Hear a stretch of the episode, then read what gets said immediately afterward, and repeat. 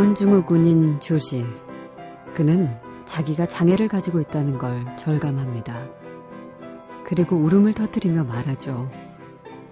난 다른 사람들과 달라. 그러자 아리는 이렇게 대답합니다.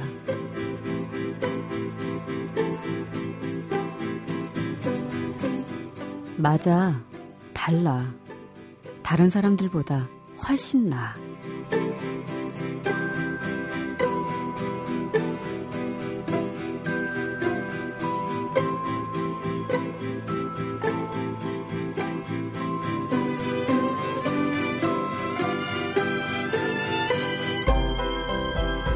박혜진의 영화는 영화다. 안녕하세요. 박혜진입니다. 세상의 잣대로만 평가할 수 있는 건 그리 많지 않습니다.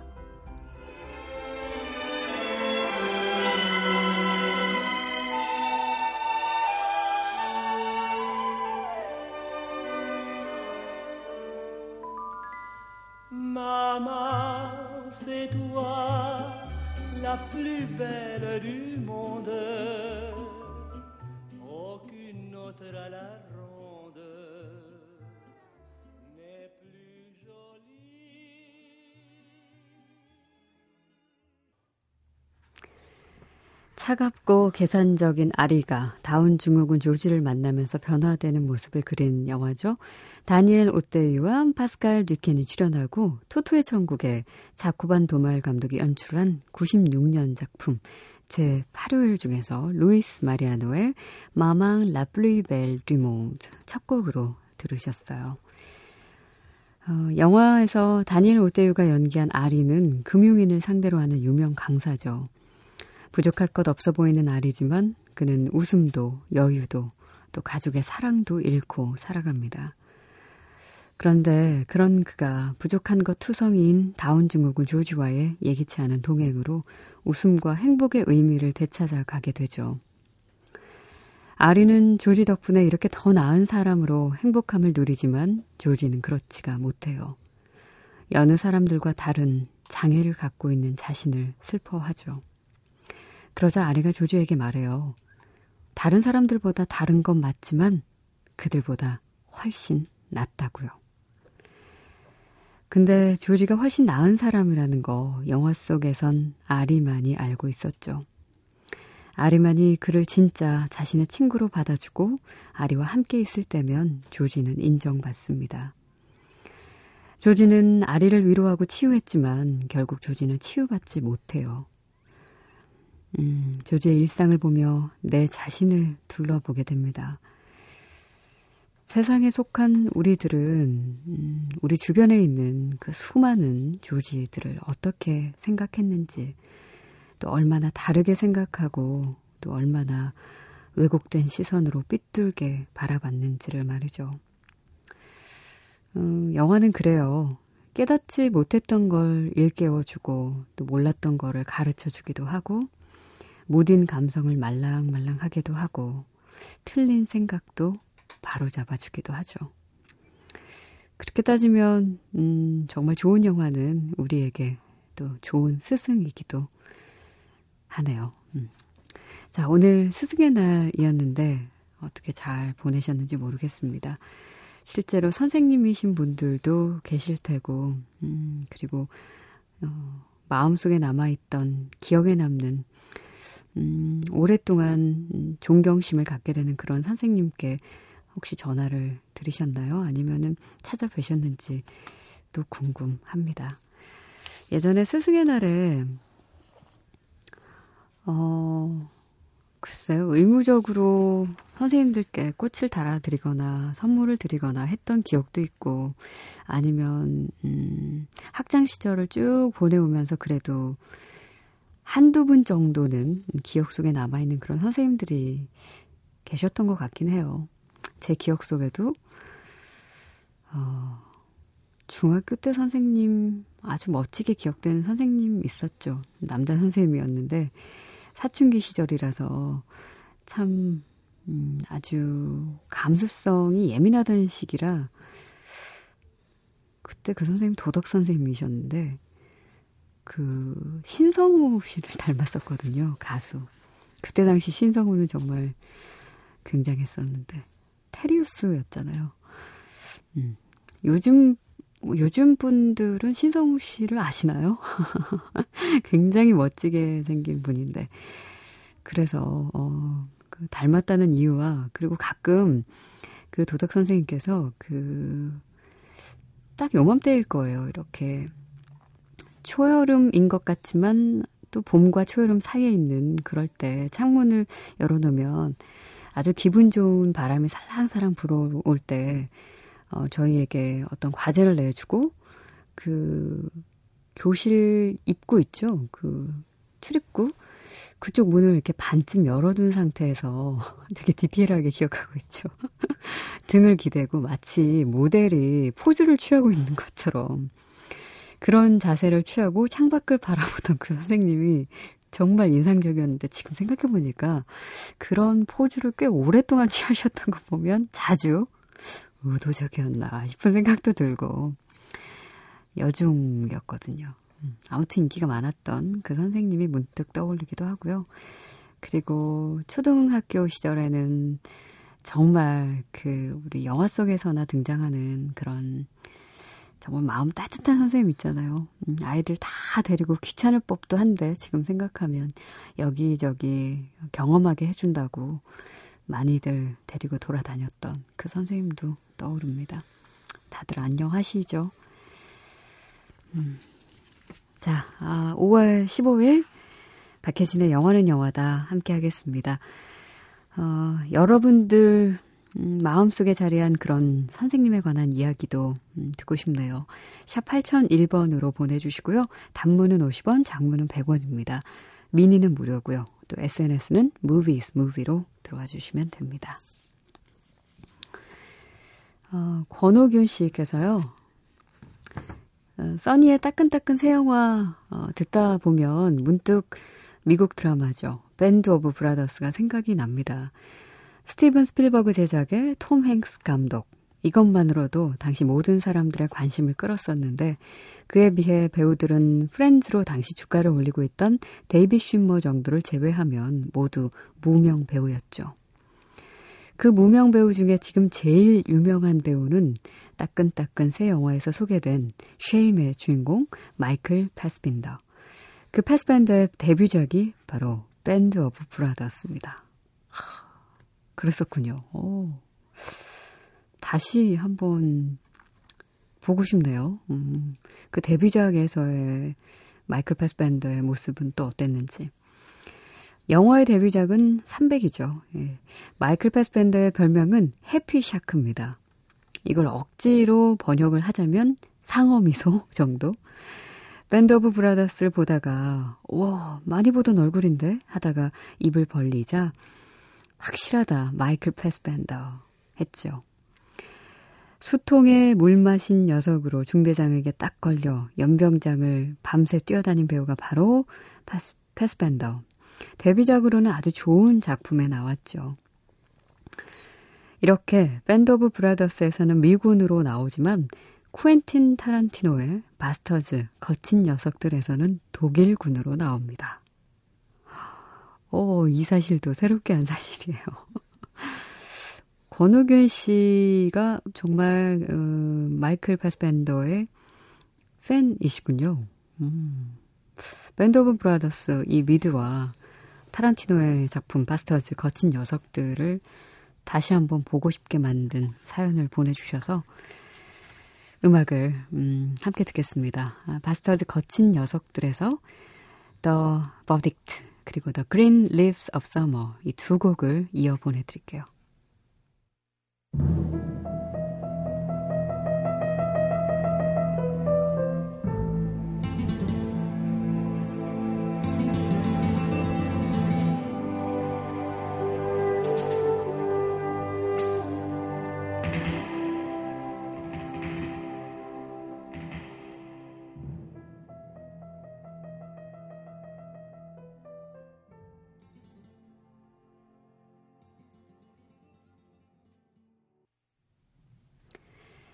쿠엔틴 타란티노의 바스터즈 거친 녀석들에서 The Verdict 그리고 The Green Leaves of Summer 두 곡을 이어서 보내드렸습니다.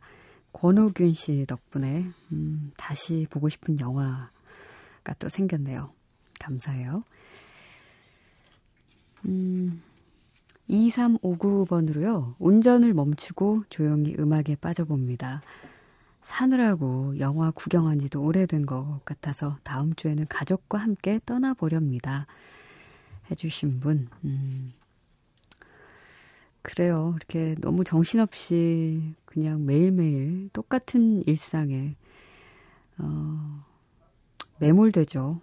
대부분의 사람들이 그러다 보면 이런 여유가 없어요. 찾기가 참 어려운데, 가족과 함께 어, 정말 날 좋은 날 재밌는 영화 한 편 구경하시고 또 그게 아니더라도 바깥에서 살랑살랑 부는 음, 바람과 또 뜨거운 햇살 함께 맞는 것만으로도 굉장히 기분이 up 되실 것 같아요.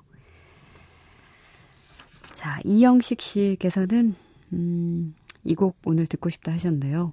영화 디어 헌터 오리지널 사운드 트랙 가운데 카바티나 정해 주셨는데 이 카바티나의 가사를 붙인 곡이죠. He was beautiful. 클레오 레인의 음성으로 들려드립니다.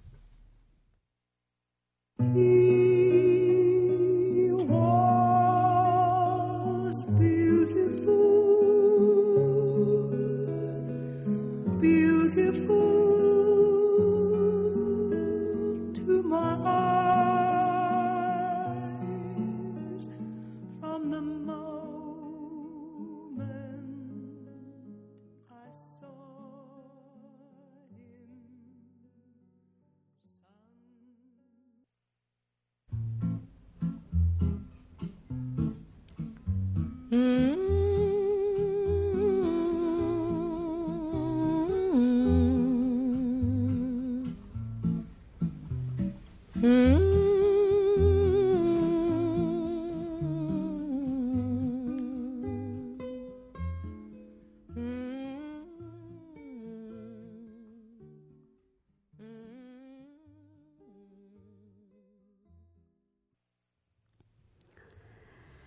흑인 오르페 그리고 우리 영화 정사에 어, 삽입이 됐었던 곡이죠. 아스트루드 질베르토의 카니발의 아침이었고요. 음, 그 전에 띄워드린 곡은 디어 헌터에서 음, 카바티나의 가사를 붙인 He Was Beautiful 클레오 레인의 음성으로 들려드렸습니다.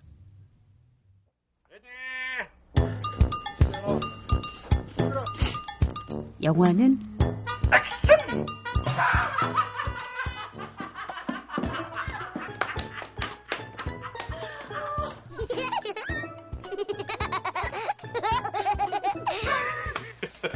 조크에. 미안하다. 놈아 미치겠다.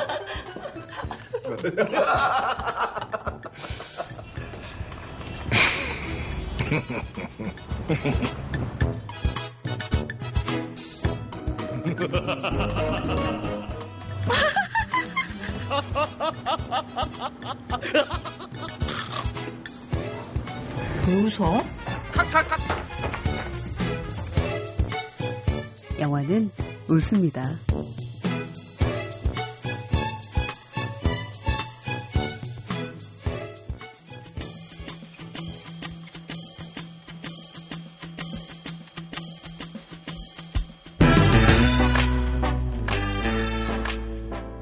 써니의 따끈따끈 새 영화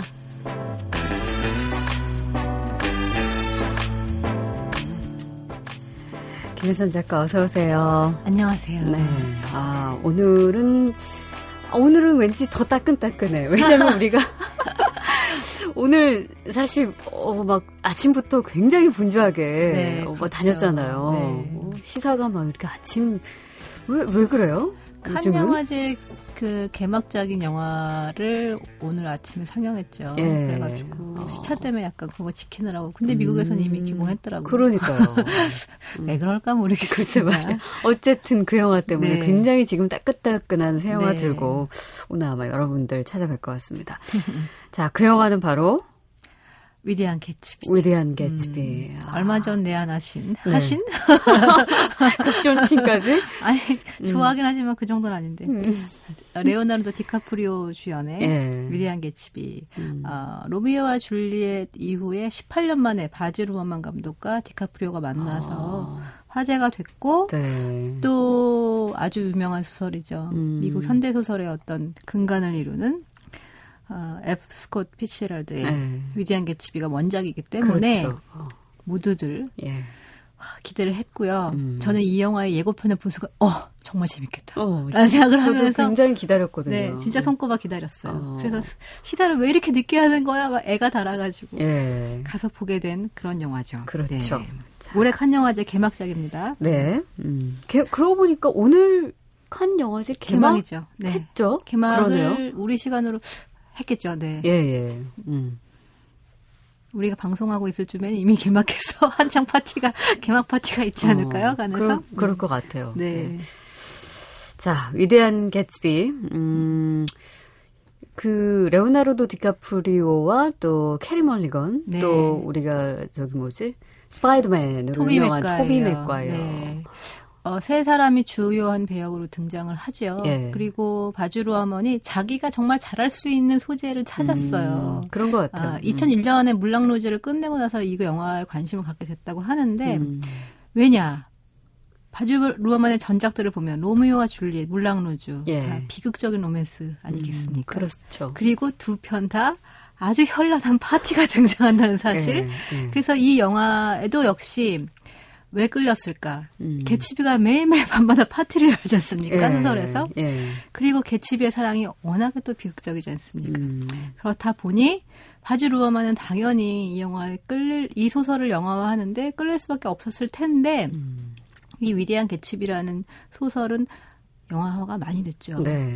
20년대에 한 번 소설이 25년에 나왔는데 음. 그때 한 번 됐고 그 뒤에 한 50년대, 40년대, 아. 40년대 말에 49년인가 한 번 됐고 그다음에 예. 70년대, 74년에 로버트 레드포드 주연, 예. 미아 패로 주연으로 영화화가 음. 됐고 이번이 음. 어, 네 번째인가요? 네 번째일 음. 거고요. 그 사이 사이에는 아마 이제 TV 드라마로도 음. 많이 완성이 됐던 작품이죠. 예, 예. 그러다 보니 고전이니까. 네, 예. 사실 대부분의 그 영화 버전은 개봉할 때마다 늘 혹평이었어요. 별로 그 한 지금까지 네 편 중에서 한 편 정도만 그 개츠비라는 캐릭터를 잘 살렸다는 평가를 받았고 음. 로버트 레드포드의 버전은 네.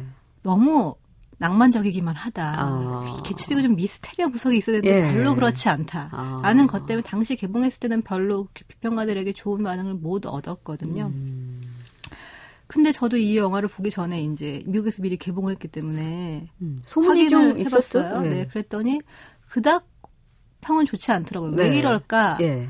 라고 생각해보고 오늘 영화를 봤더니 음. 그럴 만한 이유는 있더라는 음. 것이죠. 아, 그 점이 뭔지 좀 궁금해지네요. 네. 일단 원작이 너무 유명하지만 그래도 안 보신 분들을 위해서 아주 네. 정리를 살짝 하자면, 음. 음, 첫 때가 1922년. 음. 여름이 배경이고요. 네. 음, 그때 이 뉴욕이 주요 이제 배경지인데 2차 대전 이후에 주가가 음. 폭등하고 그러니까 어, 굉장히 그 흥청망청하던 시대예요, 음. 미국이. 그래서 네. 특히 뉴욕은 재즈의 열풍이 불면서 재즈가 정말 매일매일 흘러나오는 어떤 그런 시대였고 음.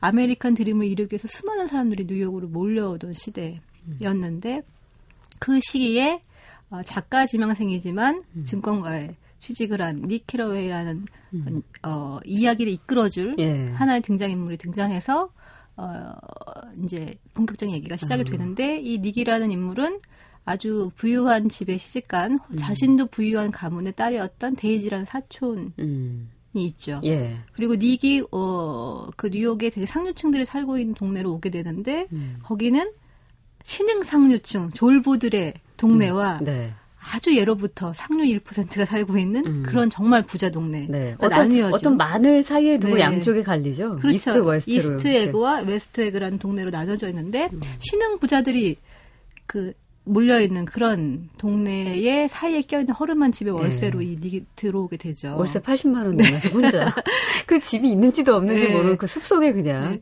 그걸 왜 찾았나 몰라요. 근데 그 바로 옆집에서 매일매일 밤마다 파티가 음. 열리고 있어서 네.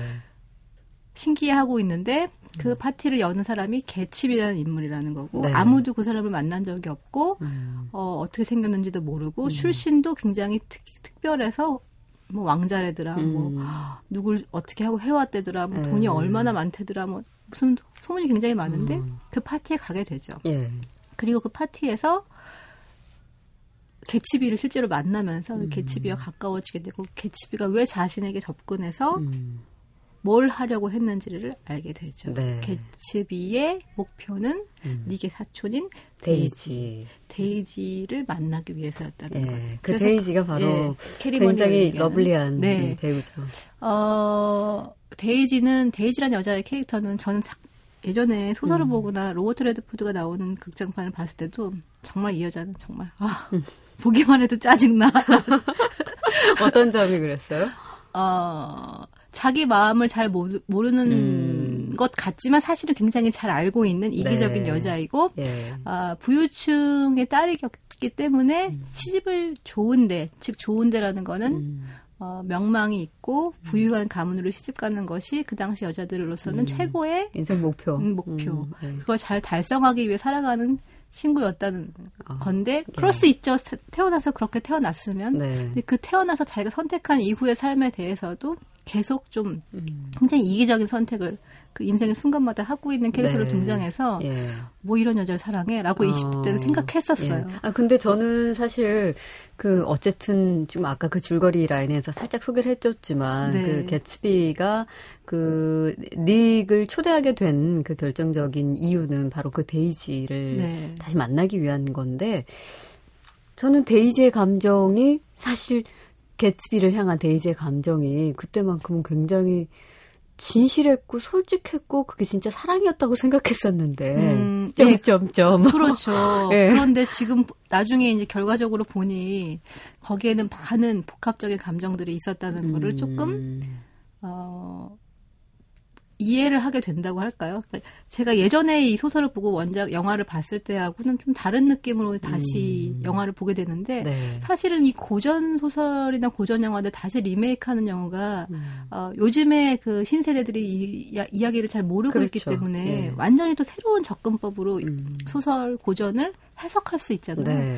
그런 점에서 많은 감독들이 좀 탐내는 부분이었는데 특히 음. 그 데이지라는 캐릭터하고 어, 개츠비라는 캐릭터는 굉장히 다양하게 음. 파면 팔수록 뭐가 있을 것 같은 네. 그런 이야기를 담고 있는 캐릭터라는 생각이 들었거든요. 음. 그래서 감독도 매우 탐을 낸 거고 배우들도 다 탐을 낸 거죠. 예. 마치 그 위대한 개츠비 개츠비네 집 파티장에 막 벌떼처럼 모이, 음. 몰려드는 사람들처럼 감독이고 배우고 다이 음. 프로젝트에 몰린 거죠. 그랬을 것 같아요. 네. 예. 그래서 캐스팅도 굉장히 재밌는 게 우리가 알만한 여배우들은 다 데이지 역으로 음. 오디션을 본 거죠. 네. 뭐 앤 해서웨이, 아만다 사이프리드, 어. 레이첼 맥아담스, 레베카 홀, 스칼렛 요한슨 네. 등등등등. 어. 그걸 다 이제 이미 먼저 캐스팅이 된 레오나르도 음. 디카프리오 배우가 직접 다 상대역을 해가면서 아. 호흡을 호흡을 맞춰 본 다음에 결정이 된 거예요? 캐리 멀리건이 좋겠다라고 해서 결정이 된 거죠. 예. 그러니까 이 데이지라는 캐릭터가 굉장히 아름답고, 음. 그러니까 영화 속에서 혹은 소설 속에서 개츠비가 얼마나 많은 아름다운 여자를 만나봤겠어요. 음. 그렇지만 끌어당길 수 있는 뭔가 순수함이 있어야 되고 연약함이 있어야 되는데 네. 그것이 시간을 지난 뒤에는 굉장한 이기적인 어떤 형태로 변모가 되는 그런 음. 역할을 해야 되니까 음. 상당히 어려운 캐릭터이고 네. 개칩이라는 캐릭터도 안에 어떤 자괴감과 어떤 열등감을 가지고 있으면서 그거를 거대한 부로 포장하는 캐릭터이기 때문에 네. 복잡한 캐릭터죠. 음. 그래서 그런 배우들의 캐스팅과 더불어서 바주러만 시계 음. 비주얼이 영화를 지배할 거다라는 네. 기대 굉장히 만발했었는데 예. 영화를 보면 정말 볼거리가 굉장히 대단합니다. 네. 그리고 뭐 제2의 물랑루즈를 네. 보는 것 같은 그 파티씬들이 계속 어, 등장을 하는데 파티씬을 보면 정말 초대형 파티씬이고 아 저런 파티라면 정말 사람들이 약간 미쳐버릴 수도 있겠다라는 어, 생각이 들죠. 또 어떤 생각이 들었냐면 그 파티 장면에서 그러니까 닉이 초대를 받아서 처음 가게 됐을 때 그 느낌을 이렇게 표현하잖아요. 진짜 놀이동산 온것 음, 같다고. 테마파크에 온것 예, 같죠. 예. 그래서 그렇게 사이사이 사람들 사이를 지나가면서 스치는 순간순간에 개츠비를 만나게 되는 장면 약간 음. 로미오와 줄리엣의 그 어항씬을 음. 약간 연상케 했어요. 어, 저는. 그래요. 그리고 이제 물랑루즈의 파티 장면하고도 비슷한 느낌이 들 만큼 예. 자기가 잘하는 건 확실하게 비주얼로 보여주는 음. 거죠. 아, 그런데 그 항상 위대한 개츠비 같은 고전 소설을 영화화할 때 문제가 되는 게 음. 중요한 소설이 워낙 뼈대가 크고 음. 강하다 보니까 이걸 잘 따라가려는 것과 아니면 네. 완벽하게 전혀 다르게 만드는 것 둘 사이에서 갈등을 하게 되는데 네. 바즈 루어만은 물론 전자를 택했고 그거를 음. 어떻게 비주얼로 화면에 고스란히 묘사하느냐 심지어 그 개츠비가 차고 다니는 자, 예. 자, 동차까지그 색까지 어. 그리고 파티장에서 그 글에 묘사된 사람들의 의상까지 음. 어떻게 제대로 묘사하느냐에 굉장히 심혈을 기울인 게 사실이에요. 네, 네. 영화를 보면 정말 화려하고 황홀하고 볼거리가 너무 많고 그 데이지의 저택과 개츠비의 저택이 보여주는 그 정말 대단함. 예. 약간 기가 눌릴 정도의 정말. 느낌이 들죠. 어. 그런데 중요한 건 그 비주얼을 그대로 이야기를 비주얼로 옮기다 보니까 음. 그왜 개츠비가 정말 위대하다고 말해, 말할 수 있는가라는 네. 것에 대해서는 별로 힘을 많이 못 준 것 같아요. 음. 사실 그게 이 소설의 가장 중요한 점인데 네. 그렇기 때문에 좀 그런 깊이의 면에서 좀 아쉽고 음. 그다음에 그 배우들의 얼굴을 사실은 3D로 그렇게 가까이 보는 게 정말 좋을까? 음. 아, 글쎄요. 의문은 정말 시선을 가서 왜 이 영화를 3D로 음.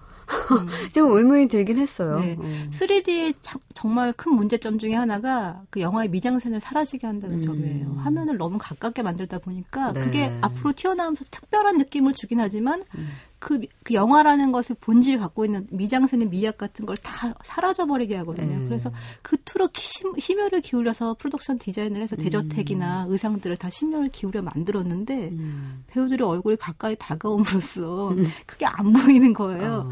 그래서 자, 저는 사실 이 영화를 2D를 보셔도 아무 음. 문제가 없을 거라는 음, 생각이 듭니다. 그래요. 그 뭔가 이렇게 스며들면서 전체적으로 다가올 때 그 감동이 더한데 그렇죠. 갑자기 뭔가 툭툭 튀어나올 때 그 부담감과 음. 낯섦이 좀 있긴 하더라고요. 자, 아, 기다렸던 작품입니다.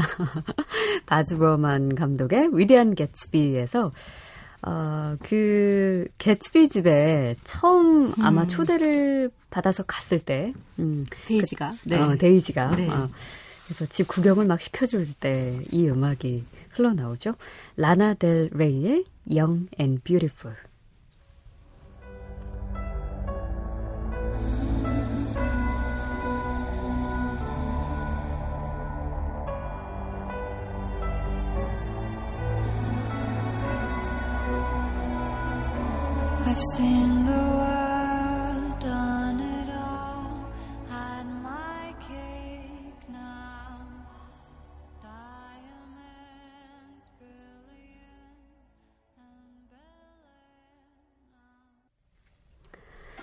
위대한 개츠비에서 라나 델 레이의 Young and Beautiful 들려드렸습니다. 저는 이 개츠비를 음. 좋아하게 되는 음. 호불호가 확 나뉘게 되는 결정적 순간이 있는 것 같아요.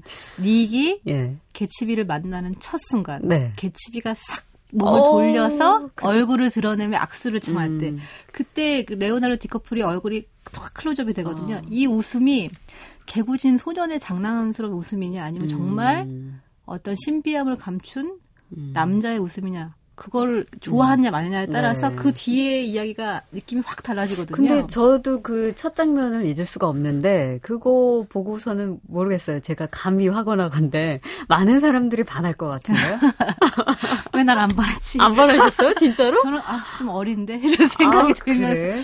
저는 항상 디커프리오를 좋아하면서도 네. 뭔가 2% 부족하다. 저 동안이 좀 치명적이다. 어. 이런 생각을 항상 했었어요. 근데 아. 많은 근데 사람들은 좋아하실 그게 그 거예요. 파란 눈 때문에 그러지 음. 않을까요?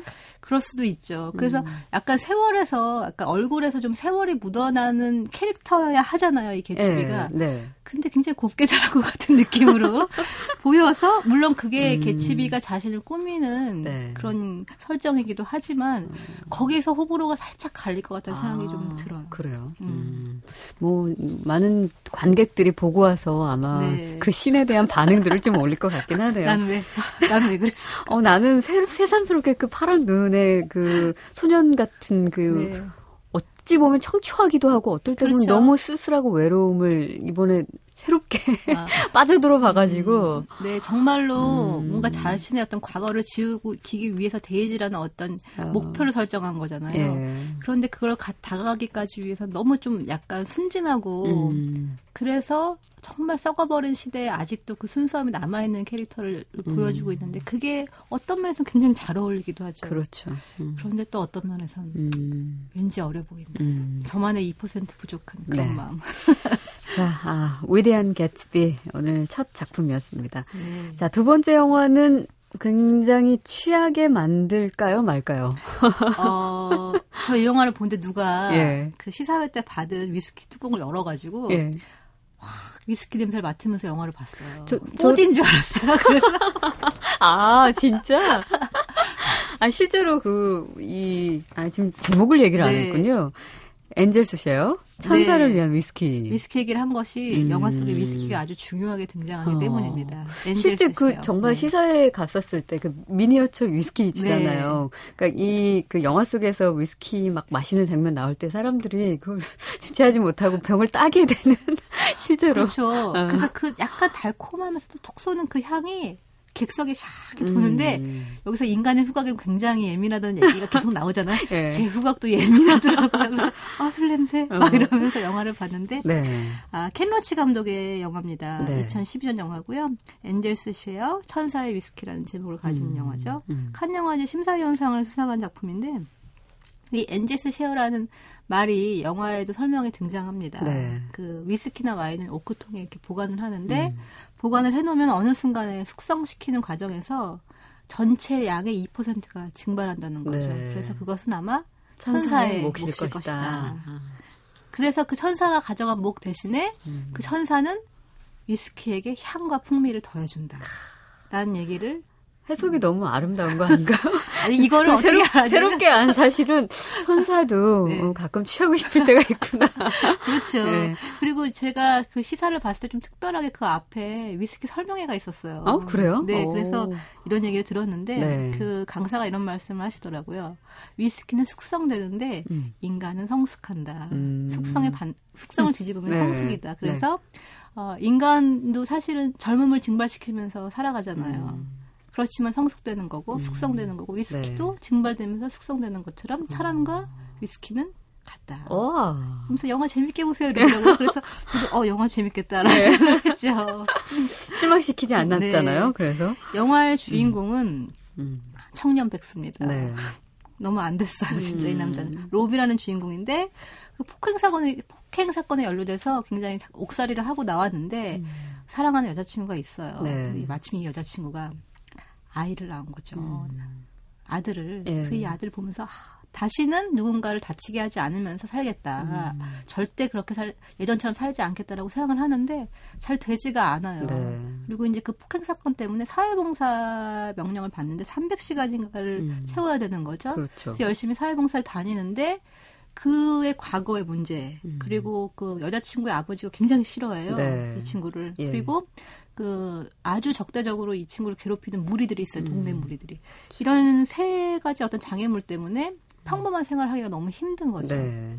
근데 그 사회봉사할 때 같이 다니는 교육관 아저씨가 한 명 있어요. 음. 이 아저씨가 이 로비 주인공인 로비라는 친구를 좀 안 되게 봐서 자기 집에 가서 음. 위스키를 한 잔 맛보게 해주는데 네. 그게 인생을 바꾼 계기가 아. 된 거죠. 그래서 위스키를 맛봤을 때 처음엔 몰랐는데 음. 이게 어떻게 먹어야 맛있는 거라는 걸 알게 되고 그 다음에 음. 자꾸 위스키에 빠져들면서 음. 관심을 갖게 예, 되죠. 향과 그거를 그 맛을 느끼는데 자기가 굉장히 예민한 음. 나름대로 능력이 있다는 걸 알게 되고 네. 그 위스키를 통해서 뭔가 인생의 음. 반전을 계획하게 되는 얘기입니다. 네. 그래서 그 뒤에 반전은 영화를 보셔야 되기 때문에 자세하게 말씀드리면 그렇죠. 너무 재미없을 거고요. 예. 여기까지만. 예. 그리고 켄 로치의 영화라는 점에 좀 주목해서 보시면 좋을 것 같아요. 음. 제작자가 다르덴 형제예요. 음. 자전거를 탄 소년이랑 네. 뭐 어, 여러 영화를 만들었던 그 다르덴 형제가 제작을 맡고 켄 로치 감독이 영화를 연출을 했는데 원래 음. 켄 로치 감독 영화를 보신 분들은 보리밭을 흔드는 바람이라든가 네. 빵과 장미 이런 거 보신 분들은 음. 비극적이고 Raining Stone 같은 영화를 보신 분들도 아 노동자들의 이야기가 등장하고 음. 뭔가 선택을 해야만 하는 사람들의 이야기가 음. 등장하는데 굉장히 좀 가난하고 힘든 사람들의 얘기죠. 음. 근데 항상 늘 비극적이었는데 이번에는 굉장히 사랑스럽고 유쾌하잖아요. 유쾌하고 예. 아예 그들을 확실하게 편들어주는 네. 내용으로 만들었어요. 음. 그래서 절대 그 뭐랄까 어려운 시기를 겪고 있는 직업을 갖지 못하는 그 영국의 음. 청년들의 이야기를 하고 있으면 스코틀랜드의 청년들 이야기를 하고 있으면서도 절대 그들한테 음. 훈계를 하지 않죠. 그렇죠. 설교하지 않고 음. 사랑스럽게 음. 그들도 어떤 인생의 계기가 필요하다, 음. 따뜻한 시선으로 봐달라는 이야기를 예. 아주 적절하게 하고 있고요. 음. 영화의 주인공인 로비 역을 맡은 폴 브레니건이라는 배우가 음. 실제로 배우가 아니라면서요? 네, 예. 이 영화가 처음인 비전문 배우예요. 네. 그리고 그 영화 속 로비처럼 소년원을 갔다 왔고 음. 정말 아들 여자친구가 아들을 낳아서 정말 잘 살아봐야겠다고 음. 자기 삶을 바꿔서 뭐 축구단 코치로 일하고 있다가 아. 글래스고의 어떤 클럽에서 예. 캐스팅이 된 거죠. 실제 그 주인공의 삶이 투영이 많이 됐네요. 네. 네. 그래서 그 주인공의 로비가 얼굴에 칼자국이 있는데 이게 나, 그 원래 나쁜 짓 많이 한다 칼자국이 난 걸로 어. 영화에 설정이 돼 있는데 실제로는 형하고 싸우다가 이 배우가 아, 상처를 입은 건데 네. 영화 속에서는 그 칼자국 때문에 면접에서 번번이 음. 떨어지고 그 정말 제대로 살지 못하는 음, 좋은 글씨처럼 예, 그런 음. 요소인데 음. 실제로는 이 배우가 이 영화를 통해서 음. 연기력도 인정받고 예. 스칼렛 요한슨이 나오는 다음 영화에 캐스팅됐다고 하더라고요. 그리고 그 이 작품으로 스코틀랜드 영화제에서인가 네, 나무주연상인가 받지 않았어요? 그렇죠. 이런 비전문 배우를 정말 적절하게 캐스팅을 해서 예. 그 사람의 인생이 묻어나는 이야기를 음. 만들어서 음. 거기 그 현장에서 연출을 시킨다는 거는 켄 로치 감독이 정말 대단한 부분인 것 같고 많은 감독들이 어떻게 하는지 정말 알고 싶다. 네. 그 비밀이 뭔지 궁금하다. 음. 이런 얘기를 많이 했었는데요. 음. 그만큼 그 사람들에 대한 애정이 많기 음. 때문에 그런 연출을 할 수 있는 게 아닌가라는 생각이 들어요. 네. 어, 단지 어, 코와 그리고 우리의 혀만 즐거운 그런 영화는 아닙니다. 그를 그것을 통해서 굉장히 따뜻함을 느낄 수 있는 그렇죠. 켄로치의 네. 영화 엔젤스 쉐어 천사를 위한 위스키에서 아주 중요하게 쓰이는 음악이죠. 음, 그들이 위스키 대장정을 음, 위스키 때. 원정대를 어, 여기서 이제 다른 재미있는 사회봉사를 또 하게 되는 예. 약간 백수 캐릭터들이 친구들이 등장하거든요. 그렇죠. 그들과 함께 이제 로비가 여행을 하게 될때 음. 들리는 음. 악이 있습니다. 네, The Proclaimers의 I'm Gonna Be 500 Miles.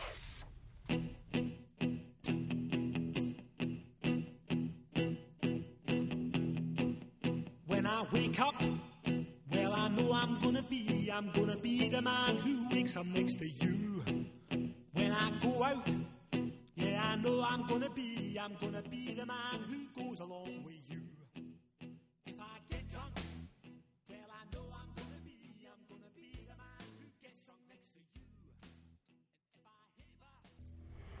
엔젤 쉐어 천사를 위한 위스키에서 The Proclaimers의 I'm Gonna Be 500 Miles였어요. 아, 이, 영, 아. 이 노래 나올 때 정말 즐거워요. 네. 아, 그리고 가사가 굉장히 귀엽고 또 네. 희망적이잖아요. 그렇죠. 네. 켄로치 영화를 보면서 이렇게 안심하고 행복하게 웃으면서 끝나는 영화가 있다니 음. 너무 신기할 정도고요. 네. 그 위스키하고 이런 젊은 청년들의 이야기를 엮었다는 발상 자체도 굉장히 독특한 그러네요. 것 같아요. 음. 그러니까 이 켄로치 감독이 자기는 위스키에 대해서 잘 모르지만 음. 중요한 건 위스키를 먹을 때 마실 때그 예. 그 맛을 음미하는 게 굉장히 중요하다는 건 안다라는 음. 얘기를 했는데 이 영화에 담긴 여러 가지 이야기들을 찬찬히 이렇게 음미하시면서 네. 영화를 보시면 그 웃음과 음. 재미와 감동도 다 느끼실 수 있을 거라고 생각합니다. 네. 써니의 따끈따끈 새 영화였어요. 다음 주에도 뵐게요. 네, 감사합니다.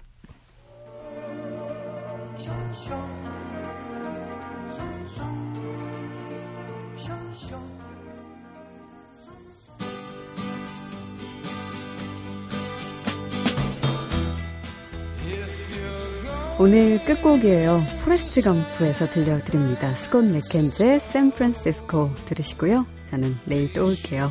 박혜진의 영화는 영화다.